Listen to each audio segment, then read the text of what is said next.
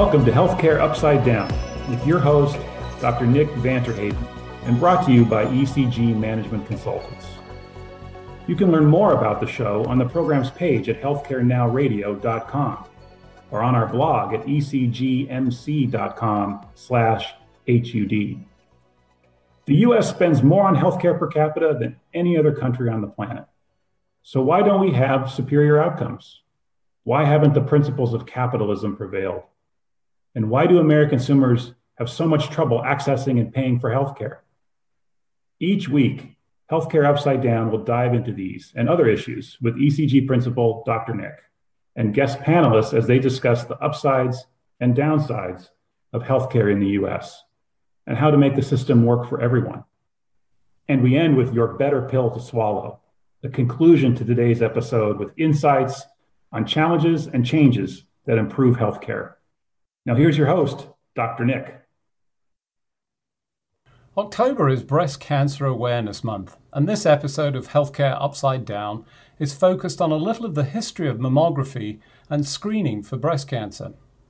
The origins of mammography, which is the specialized X ray imaging of breast tissue using a low dose of radiation with the intent of seeing inside the breast to identify abnormal tissue and, in particular, breast cancer, is interesting. The original concept for this screening technique came from a German surgeon, Albert Salomon, who imaged 3,000 mastectomies in 1913.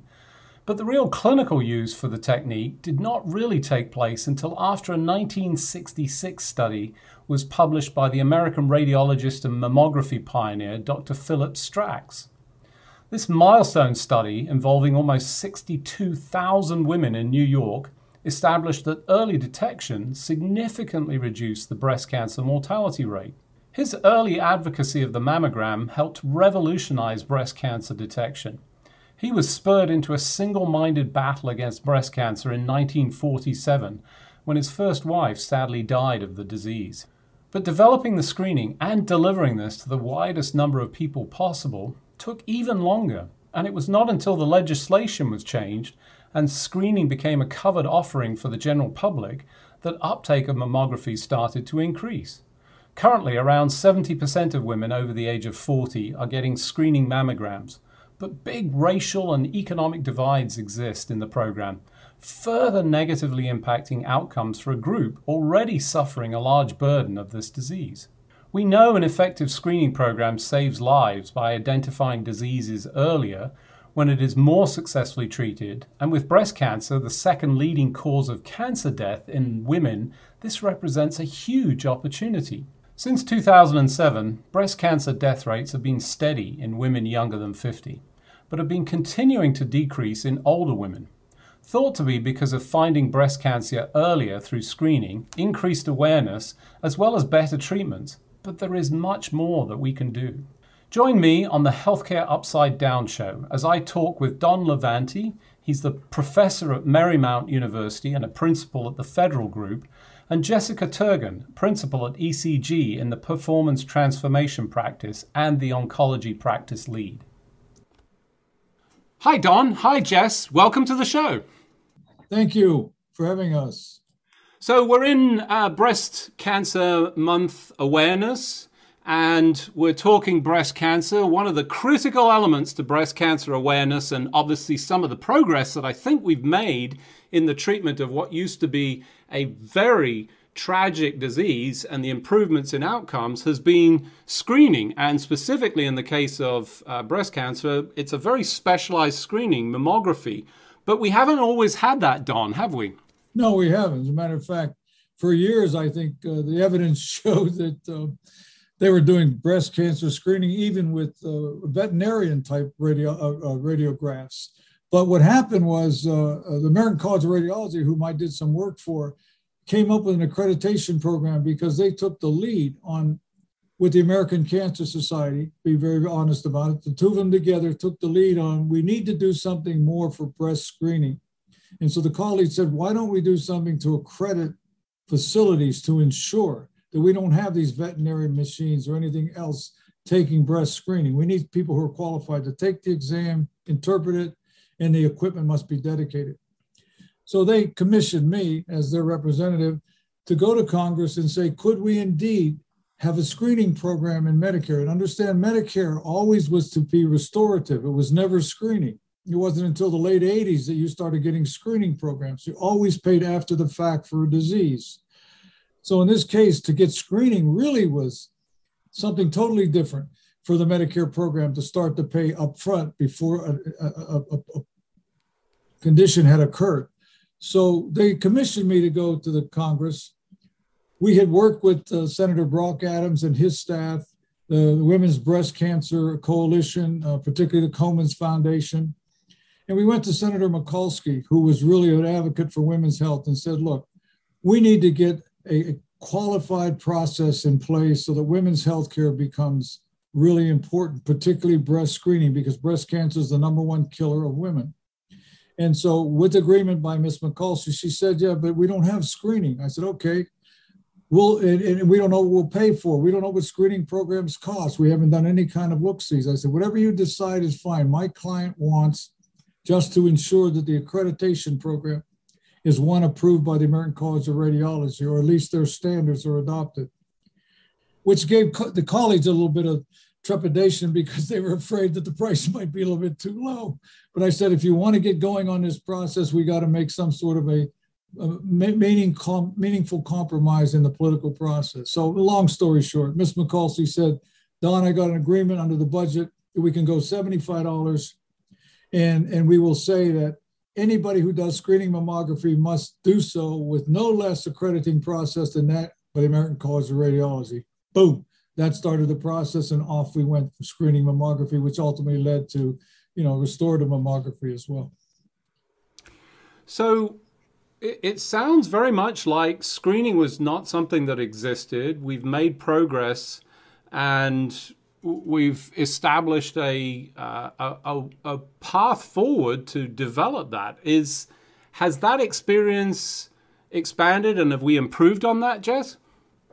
two points on this, and I really love Don's story because it wasn't that long ago that we didn't have access to mammography, something that uh, you know someone of my generation takes for granted that it will be there and it will be covered by our insurance and go from there. And so you know what you saw what you see is is the screening programs expanded people were able to catch particularly cancer earlier in the diagnosis and be able to be treated and then live obviously with the diagnosis but live with more of a chronic disease or in some cases cure the disease and then be able to go on with their life and so the impact on women the you know women living through a cancer diagnosis have been significant what we currently see is we're fighting through the last two years with the pandemic, which folks didn't go in to get their mammography as routinely as they had. And so there's some pent up demand, there's some pent up um, uh, uh, uh, need for um, mammography across the board that we're working through that many many many organizations across the country are working working through but i i still find it still challenging to be able now to get the next iteration? Is it a 3D mammography, tomotherapy, et cetera, et cetera? Is what is the next level of preferred breast, breast health? Because as Don Story said, it took female leadership within the legislature to champion that type of coverage, champion that type of of of um, change in policy uh, so that we can get the right types of services provided to women across. Now, a lot of this depends on where you live, where you, what you have access to, what type of resources, et cetera, et cetera, all the regular socioeconomic challenges that go along with current healthcare um, in our environment. But the change of getting this covered was significant for um, cancer cancer care in the U.S. I had, to, uh, could I do a follow up real quick? I mean, there was two issues. It just wasn't the, the, the, covering of women's health. It was screening. I mean, Medicare did not screen services. And, and to get a double whammy there where you would have ex- expression, get, get, get coverage for women's health, which had totally been ignored until the 80s, until women got in a, into the Congress and began to say, hey, all you, what about women's health? And then to move that further to change the concept under Medicare from restoration to screening was really dynamic and set it going. And I was very proud that that had happened. And now what's happened is now you get an extra, if you meet certain certifications for a breast health center and a nationally accredited breast program it's either it's even a higher level of standards sort of the gold star of imaging that has a full suite of services for breast health that many um, mammography units breast health centers are, are aiming for because it's considered the gold standard of care. So the primary driver in this sounds like uh, that the inclusion of women as part of that decision making process that you know prior w- were ignored or not included as part of that. It was seen as um, uh, services that you know were available but not delivered as screening. Now that we're doing that, how do we move things forward? It sounds like you found success in driving this forward in the past, Don. How do we continue that? Because I can tell you categorically what we do now, whilst it's great and you know we should look back with pride, is insufficient based on what we know now and what's available mm. to deliver better health and better outcomes. I, I, that that just so wound up in the whole process of the American healthcare system, and that is that we're trying to face and pay for the cost of services out of a third party process and and in in that regard, when you're at trillions and trillions of dollars, when you started the the dynamic of the American healthcare system was 45 billion dollars in 1965.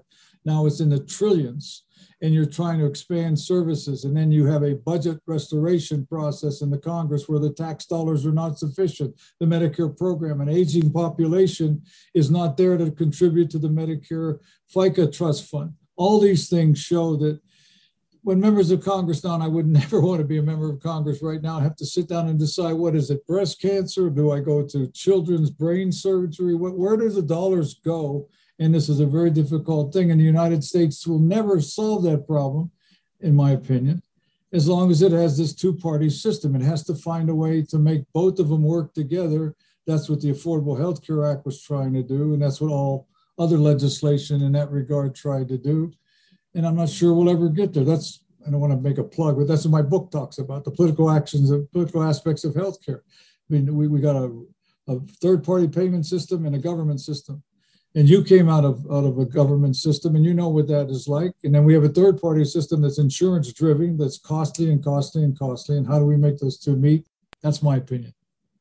Yeah, and and and then as a consumer, you're trying to make the best choice and you're listening to your healthcare provider that's trying to navigate you through a complex system. Um, but maybe that healthcare provider doesn't have all the information when they're trying to help you decide what's best for you. And so, you know, as a as a woman who's had to navigate, you know, care from a from a from a personal level, it's challenging. And then you go to you know you do your research you try and access healthcare sites but sometimes there's a delay there's a challenge the read is bad we've got to go back. And it is always a pressure it, it's always a significant amount of pressure for that day that you have your mammography to the day you get the report saying it's it's clear. There's a significant amount of stress. And so you know as, as one's trying to navigate that process um, you know, folks are relying on the different aspects of the healthcare system. But to Don's point, it's a significantly fragmented system that often is not engineered towards the best for the patient, what's best for the patient. Well, but that's where folks like you guys come in, where you help people find that integration. I mean, just and don't no, never to be de minimis about anybody in society, you know, some people aren't as up to date on healthcare as we are. Okay, you know, and, and, and even a factory worker or, or someone who's working at McDonald's, they just want to get taken care of, and they don't understand this navigation, and and it's it's really difficult for the American citizen, I believe. But, but yeah, I think smoothing out that process is ultimately the goal in this, but uh, driving that through so that it doesn't become cost prohibitive and importantly increase the divide that we see in those that do access and don't access we're struggling with that. And we're struggling with the system that you know as you rightly point out don has it feels like there are too many fingers in, in the pie that are preventing us from getting to a better screening program because we ultimately know economically that is the best outcome, no question, right? It, it's, yeah. it's medically true, it's uh, economically true, but we're struggling to do that and we're not delivering that service evenly distributed to everybody. So, how do we go about that?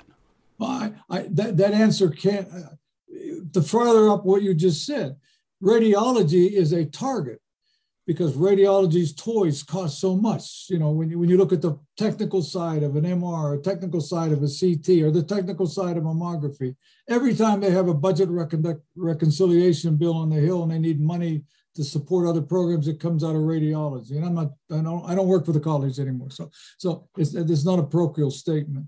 And the fact of the matter is, mammography subset has to pay for that. I mean, because they don't get as much reimbursement, even though in physician payment reform, we sat down and tried to get more money to mammography. We started so low, which was unfortunate. I take responsibility for that. We started too low as you try to move up the, the, the professional side of mammograms and things of that nature. And Don's right.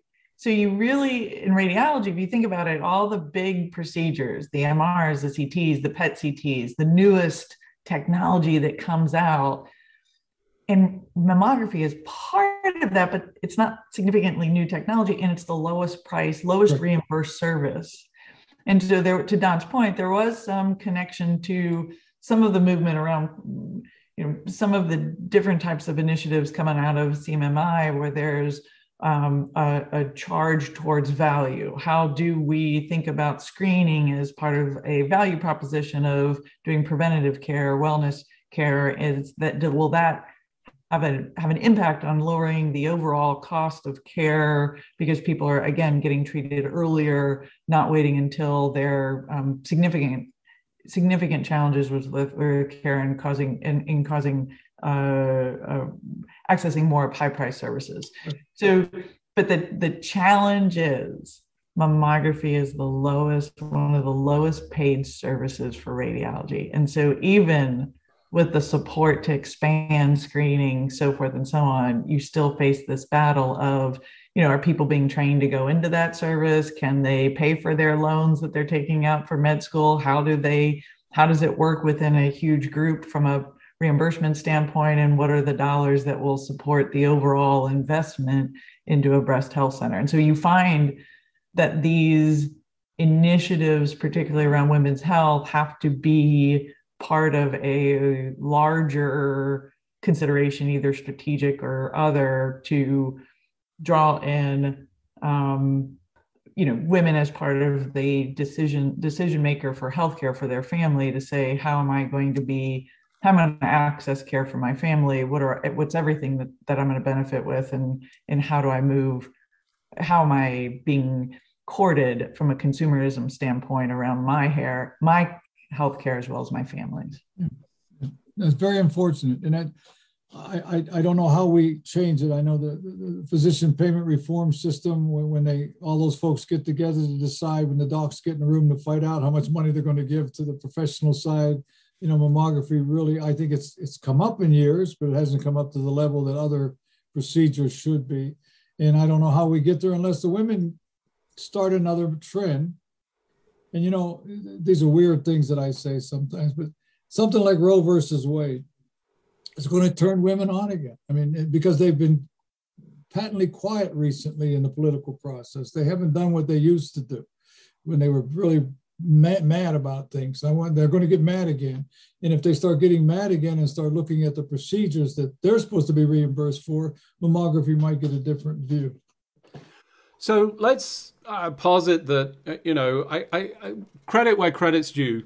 You establish this as a service and you did so perhaps at the a cost that was too low, but it got things going. It might not have happened as a result of that. So you know, hindsight's always twenty twenty. You know, looking back, we could have said it could have been higher, but we're starting to move that.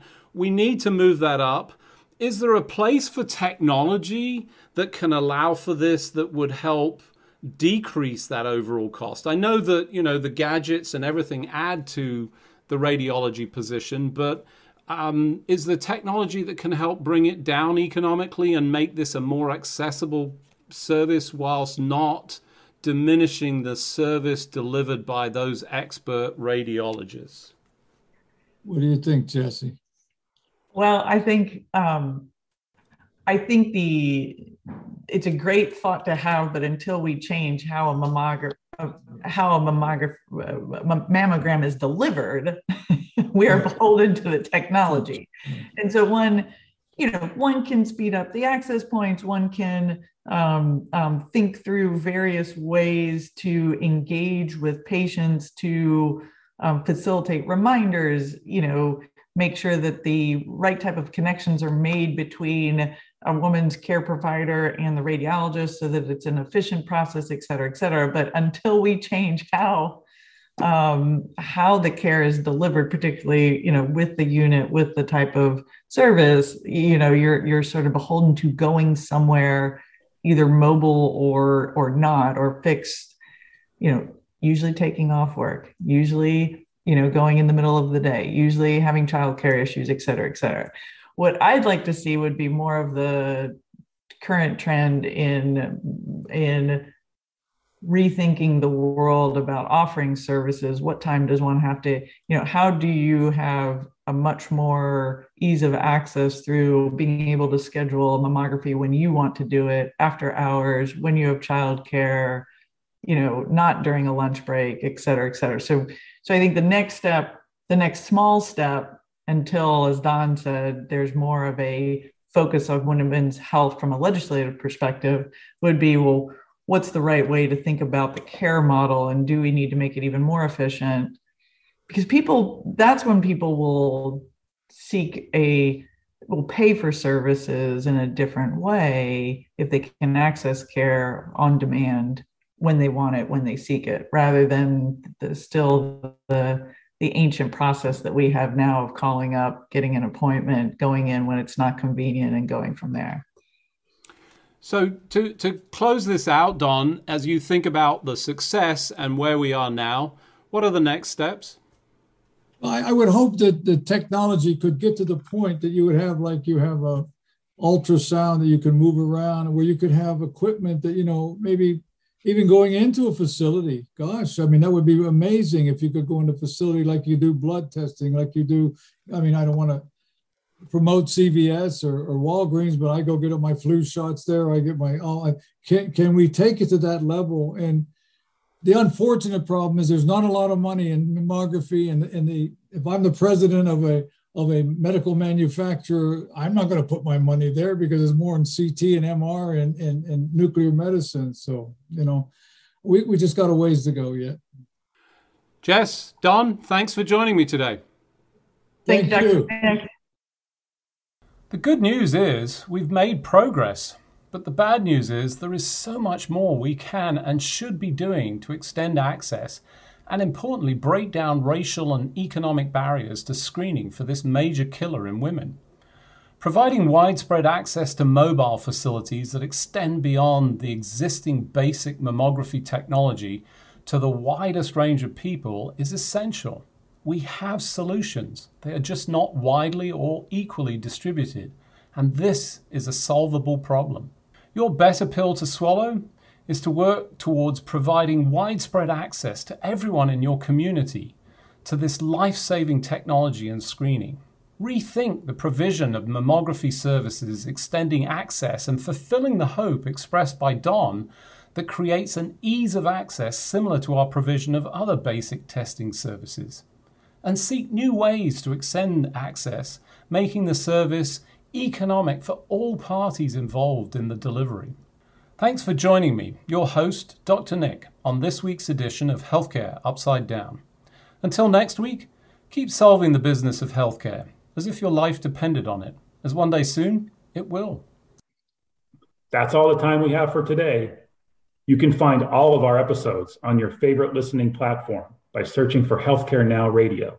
Also, check out our blog at ecgmc.com slash HUD for summaries and commentary from each episode. Follow our show's social hashtag, HC Upside Down. And join us each week as we work to solve the business of healthcare for everyone.